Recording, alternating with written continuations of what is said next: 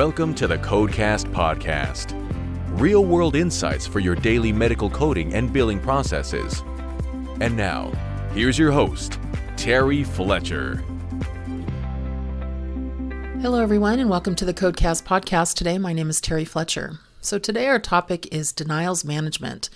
And the reason I wanted to bring that to your attention is that I'm getting a lot of Coding Corner membership clients asking me to help them write appeals. And we just want to make sure that you're heading down the right path on that because there are some new denials that are coming up, and then there's some potentially new denials that could come up and also potentially have some high risk for you. And we want to make sure you stay away from that.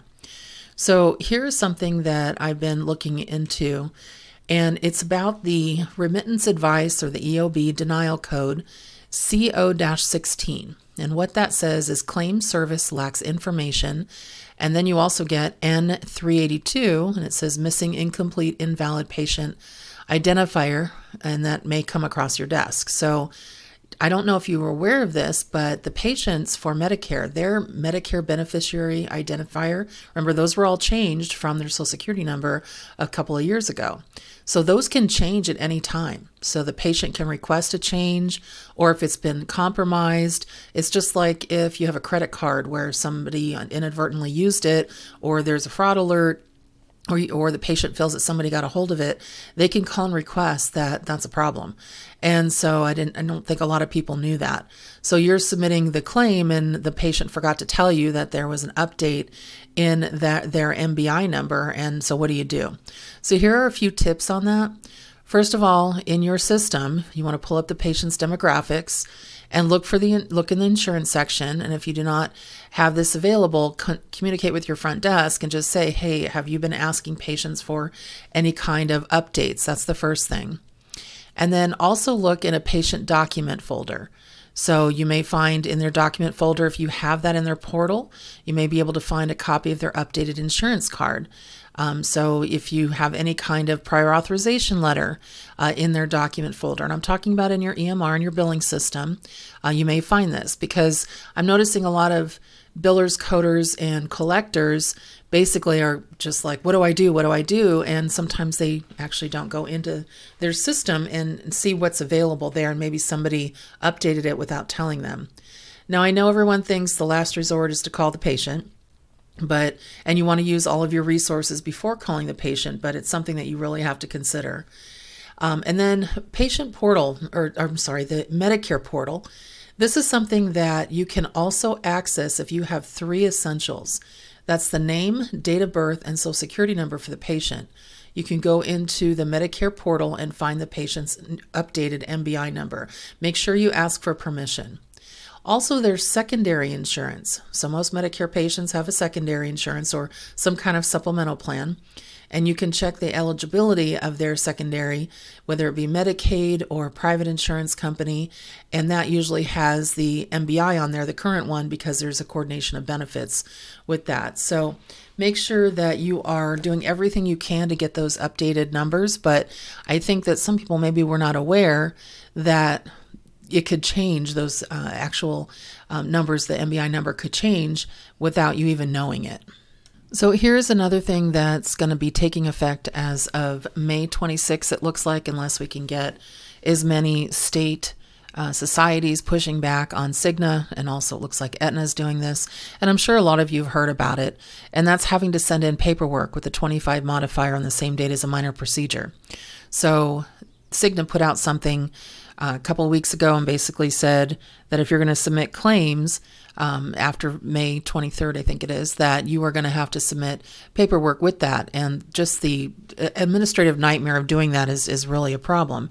And this stems from having a few bad actors that will try to code for and report office visits on the same day as planned minor procedures. I mean, how many times have we seen the dermatology groups on the OIG work plan because they're doing total body exams or they're doing some kind of um, an E&M on the same day as a planned uh, skin lesion removal or skin procedure. Uh, we see it in primary care offices and family practice offices. I mentioned derm and you know um, gastroenterology offices. So we see it a lot of places, and it's it's for a couple of reasons. Sometimes the E&M has nothing to do with the procedure, um, and the you know maybe patients are being followed by chronic conditions or managing their medicines or whatever. But if that visit is only about confirming that they need to come in for that procedure, or if it's only once again to just say, Hi, you're here for your procedure, then of course you aren't supposed to bill for it. It would have to be a medically indicated um, other issue that other than the procedure that you are um, seeing the patient for. Well, there's also, I don't want to say exception to the rule, but CPT says that you don't need a different diagnosis with the 25 modifier. I don't always agree with that from a billing perspective, but because it's hard to get paid on that in that way. But um, it, it makes sense when you when you think about it if it prompted the reason for the minor procedure. So a patient comes in and they're complaining of, let's say they're even a new patient, they're complaining of major shoulder pain. They've had it for a couple years. They finally went to the doctor. I know I'm, you know, a problem with that where I don't go unless at one point I can't lift my arm. so at that um, office that office visit, the doctor says, you know, let's try a you know a shoulder injection. Um, maybe that'll help. I think it's frozen shoulder, but you know your X-rays were really inconclusive. But let's see if we can get some uh, pain relief for you at least. And so then they do an injection. Both of those should be able to be billed. But Cigna is saying not unless you want to send me all your paperwork and what's interesting is that they put out a fax number. Who faxes anymore? And a, or they called it a dedicated fax line and then a dedicated uh, unsecured email line. So now they're promoting, um, you know, HIPAA unpro- uh, non protection there. I don't know if that's a word, but basically not HIPAA secure. And so it's just, it's such a problem. Well, the reason I bring this up, and if you are a member of mine, so if you need a copy of the new policy and also the letter that um, 15 different societies sent out, I think actually we might be up to 16 now then let me know. You have to be a member and I'll give it to you. So you can always sign up at terryfletcher.net. But one of the things that I had a client actually come back and say is, well, this is what we're going to do. Okay, now hold on to your seat on this one because you cannot, let me repeat, you cannot do this. They said, we're going to go ahead and still do it on the same date the minor procedure and the office visit, but we're going to bill the procedure on a different date. I'm like, wait, what? They said, yeah, we checked with our compliance officer in our compliance department, which some practices that are small don't even have them. And this is a group that's over 40 physicians. And I said, What did they tell you to do? And they said, Well, they said, go ahead and do both things on the same date and then just bill the, um, put the date of service for the minor procedure on a, on a separate day. And I'm like, No, who told you to do that? I want names and addresses. You can't bill for a service on a date of service that didn't happen.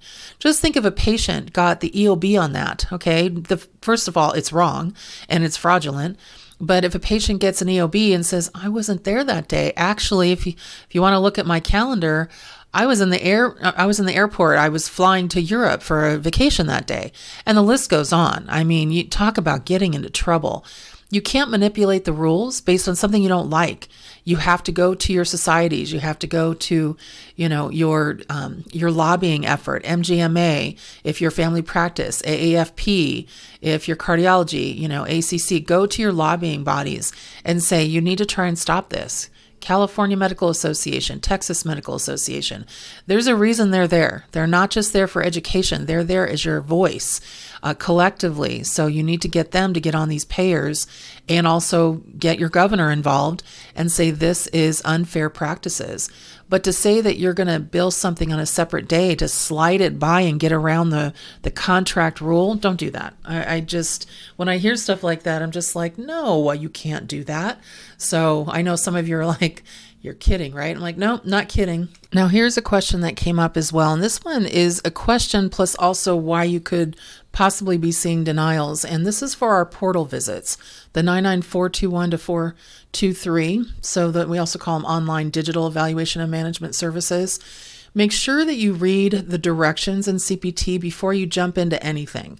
Now, these are not considered under the telehealth list for CMS covered list, so you don't need a place of service 02 or 10 or modifier 95. They're actually under what we call um, the CBTS, that's Communication Based Technology Services, meaning that they're covered regardless of PHE status. And Medicare does cover them in a very um, basic um, reimbursement. But the question that came in was kind of interesting. Um, there was somebody that said, Well, can I bill for these when it is a, um, a healthcare professional that's not a, a physician? And the answer is no, because these are under E&M services.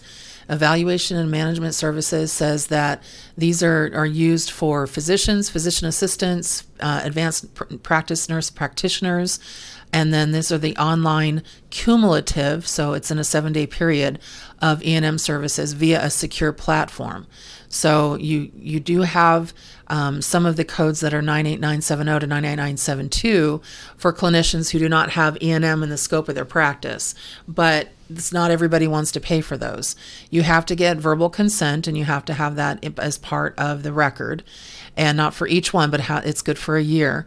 But you, you want to make sure that you're not using this for um, licensed professional counselors as well, because this these are not appropriate codes. Can they use those? No, they're not considered nurse practitioners or PAs um, or even physicians. And so I get this question a lot actually, and and I noticed that it also came up on uh, something for Betsy Nicoletti where she was saying that you know somebody asked in, in one of her blogs, can a licensed professional counselor use these codes?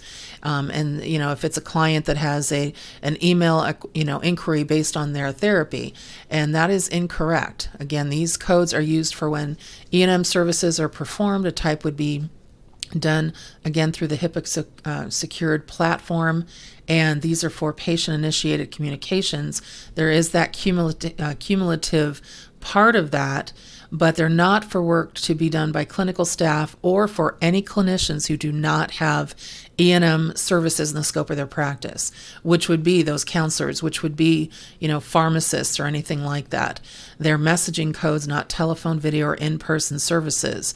So you have to be very careful by trying to, you know, bill for something that isn't under the scope of those particular um, practitioners. So they they still are practitioners, but you have to be very cautious about that. And also there is an editorial notation under the codes or after the codes 99421 um, that d- talks about the online digital E&M services. It says provided by a qualified non-physician healthcare professional who may not report the physician or other qualified healthcare E&M services um, and it says C codes 98970 to 98972. But it was also clear this isn't for medical assistants either. If you can't bill out anything on your own, don't even try to do that. Otherwise, um, it could be invalid. And those codes I just mentioned, the 98970 to 98972, Medicare put did not put those in their final rule. They said those are invalid codes on the fee schedule. So they're saying the codes still exist, for example, for speech pathologists or physical therapists, OT, clinical workers, but we won't pay for them. So you would have to check first to see if there's any um, you know, RVUs assigned or if they would pay for them uh, from commercial plans, but Medicare does not. And so this is where if you have somebody that said, can a licensed medical, you know, or professional counselor use those codes? The answer is no. So um, just be aware of that because I've seen, I'm starting to see denials and then people saying, hey, we billed these services and they weren't covered. We don't know why. You have to read the directions. So, taking a little bit of a left turn from the denials management, something came across my desk today that I wanted to share with you because I'm part of the NSCHBC and we share a lot of, you know, certified healthcare business consultants. We share a lot of ideas and things that are coming down the pike. And I'm sure you've either seen me on social media or I might have mentioned it here on the Codecast. But the Chat GPT situation about how scary it is right now.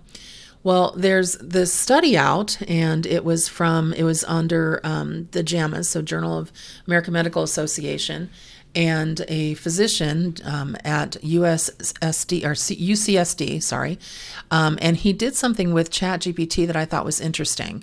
So he, what he did is that, well, he and his colleagues, they went to a uh, site called subreddit, and it's basically a, an Ask Docs. You know, you can ask a doctor anything.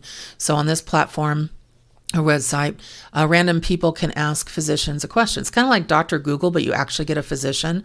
And to answer, you have to prove you're a physician first to the moderator. I would hate to be the one policing that in case somebody slipped by that, you know, it wasn't. But anyway, what they did is they collected 195 questions and answers. And for each question, they gave the exact same prompt to ChatGPT 3.5 version 1 under healthcare to see what would happen. And then the three healthcare providers who were blinded to the authors scored the responses. And you should see these responses. Oh my gosh. So they scored them, and 100% of the judges favored the chatbot. So I went and looked at exactly what the example questions were, and here are three of them. So one was question about risk of dying following swallowing and ingesting a toothpick. So this was uh, question came from a patient or somebody that was um, accessing the site. So the physician response was very generic. It said if you surpass two to six hours, chances are they've passed into your intestines, which means it can be retrieved. It can't be retrieved easily. And then it just went on to say many people can swallow razor blades, toothpicks without issue. Um, in case you develop a stomach ache, don't hesitate to seek out an ER.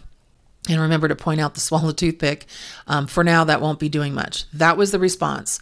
The chatbot response was much more empathetic. It said, um, it's natural to be concerned if you have ingested a foreign object, but in this case, it is highly unlikely that the toothpick you swallowed will cause you any serious harm. Toothpicks are made of wood, which is non toxic and will not cause poisoning. However, it is possible for the toothpick to cause injury if it becomes stuck in the throat or if it punctures somewhere in the digestive tract. Now, it's unlikely due to happen with a dull cooked toothpick, toothpick that is only two centimeters long. So, if you're experiencing any symptoms such as abdominal pain or difficulty swallowing or vomiting, contact your healthcare provider or emergency facility for further evaluation right away. And then it went on and on. It just talked about, you know, it's a good idea to be cautious when consuming food, remove any foreign objects before eating. And then it said it's understandable that you may be feeling paranoid, but try not to worry. It's highly unlikely that the toothpick will cause you any serious harm. Look at the difference there. The empathy, the personal, you know, discussion. I, I, just was like, okay, that one was a physician basically, and by the way, the physicians are all volunteers. It's part of them doing, I guess, you know, they want to do some good work and they said, well, volunteer to answer some questions. Maybe they're up one night, can't sleep, and they're like, yeah, I'll get on here. I'm a doctor. I'll see what I can come up with. But the evaluation scores were scary. 100% referred, preferred the chatbot, and the, the um, quality score for the chatbot was 4.67, this out of 5, and the physician got 3.33. And that was for quality. The empathy score was 4.33 for the chatbot and 2.0 for the physician. Oh my gosh. So here was another one. I'll just give you a couple. This was question about risk of going blind following bleach being splashed into an eye, resulting in irritated and dry eye. Okay, so what the doctor said, and this is it. Sounds like you'll be fine. You should flush the eye anytime you get a chemical or foreign body in the eye. You can also contact Poison Control 1 800 222 1212. Okay, first of all, we could have looked that up ourselves, Dr. Google. But here's what the chat said. I mean, that was the response from the physician. The chat said, I'm sorry to hear that you got bleach splashed in your eye. It's important that you rinse out the eye as soon as possible after a chemical splash to remove as much of the chemical as possible and prevent further irritation or damage. If you have already not if you have already not done so, you should rinse your eye with clean water or saline solution as soon as possible. And then it talked about how to do that. It said you can do this by holding your eye open and directing a gentle stream of water over your eye from the inner corner to the outer corner for at least 15 minutes. If you don't have access to water, you can use a saline solution or artificial tears to rinse the eye. Then it went into if you're experiencing significant pain, redness, or vision changes, and if you or if you're unable to rinse your eye properly, please go seek medical attention immediately. But if you're just feeling that your eye is irritated and dry, you may be able to treat it at home using those artificial tears or maybe some lubricating eye ointment. And then it says it's highly unlikely that you'll go blind from getting bleach splashed in your eye, but please take care of your eyes because if you don't, it could uh, you could have further irritation and damage. But to prevent that, seek medical attention if necessary. So, I mean, even I like the chatbot better on that one. The physician, their quality score got four. The the uh, I'm sorry, three. The chatbot got four.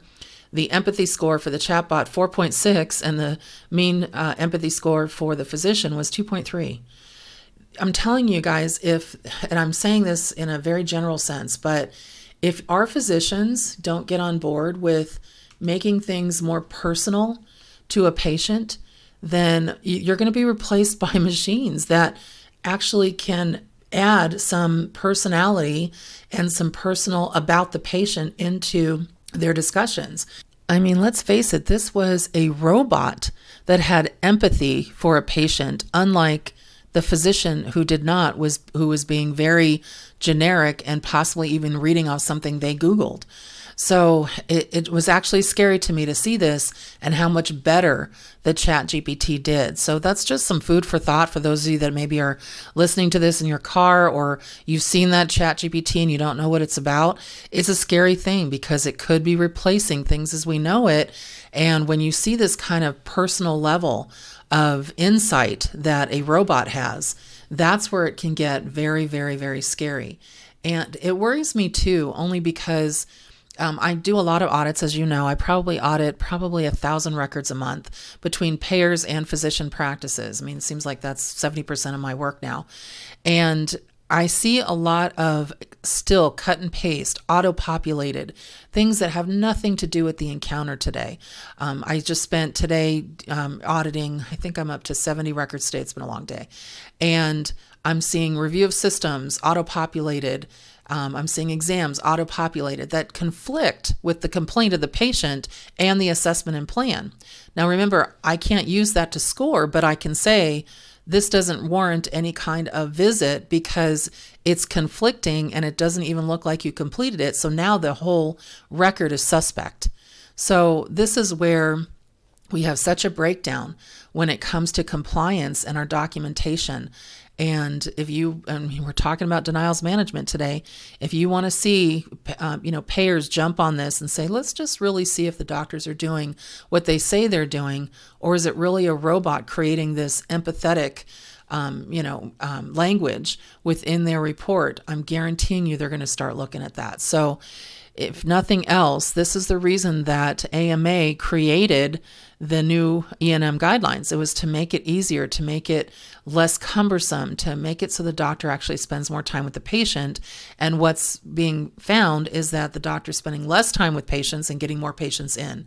And so that 15 minutes they save not having to fill out the you know the bullet points on the history and exam they're actually saying oh fit another patient in and they're still not paying attention to patient care so it's so important that it is individual to that patient. I, and I'll get off my soapbox on that now. But I'm just saying it's, it's definitely crazy. Okay, my personal tidbit today. My Pittsburgh Pirates, I should say my husband's. Um, I, you know, I haven't been a Dodger fan for about ten years since they we had a huge issue with the, the cable companies where we couldn't get it on TV for six years. So I switched to his Pirates in Pittsburgh, and we are 18 and 8 My number one in the National League, and that never happens. That hasn't happened, they said, in 32 years. So we're pretty excited, and it's been fun to watch. And I've even made a little money on it. So, yes, you know, I like my, my sports betting, and it's pretty fun. So, hopefully, if you're a baseball fan, you're getting out and um, at least getting outside, getting into a game, or having some fun watching it on TV. Now, just so you know, watching a baseball game is like watching paint dry, it's very slow. So, if you need to fold laundry, if you need to change sheets in, in your bedroom, or if you need to start doing some meal prep, that is the time to put on a baseball game because you can get all the way through it. You don't really miss much and you don't feel like you've wasted three hours. So, just letting you know there's reason for baseball. It's great to listen to, great to watch, but you can also work to it. Just saying, just saying. So, all right, everyone, make it a great rest of your week. Make it a great day. And thank you for listening to the Codecast podcast. For more information on medical coding, billing, auditing, and compliance, including how to hire Terry, follow Terry on Twitter at TerryCoder1 or visit her website at www.terryfletcher.net. Podcast producer Joe Kuzma. Music producer Dassassin Music.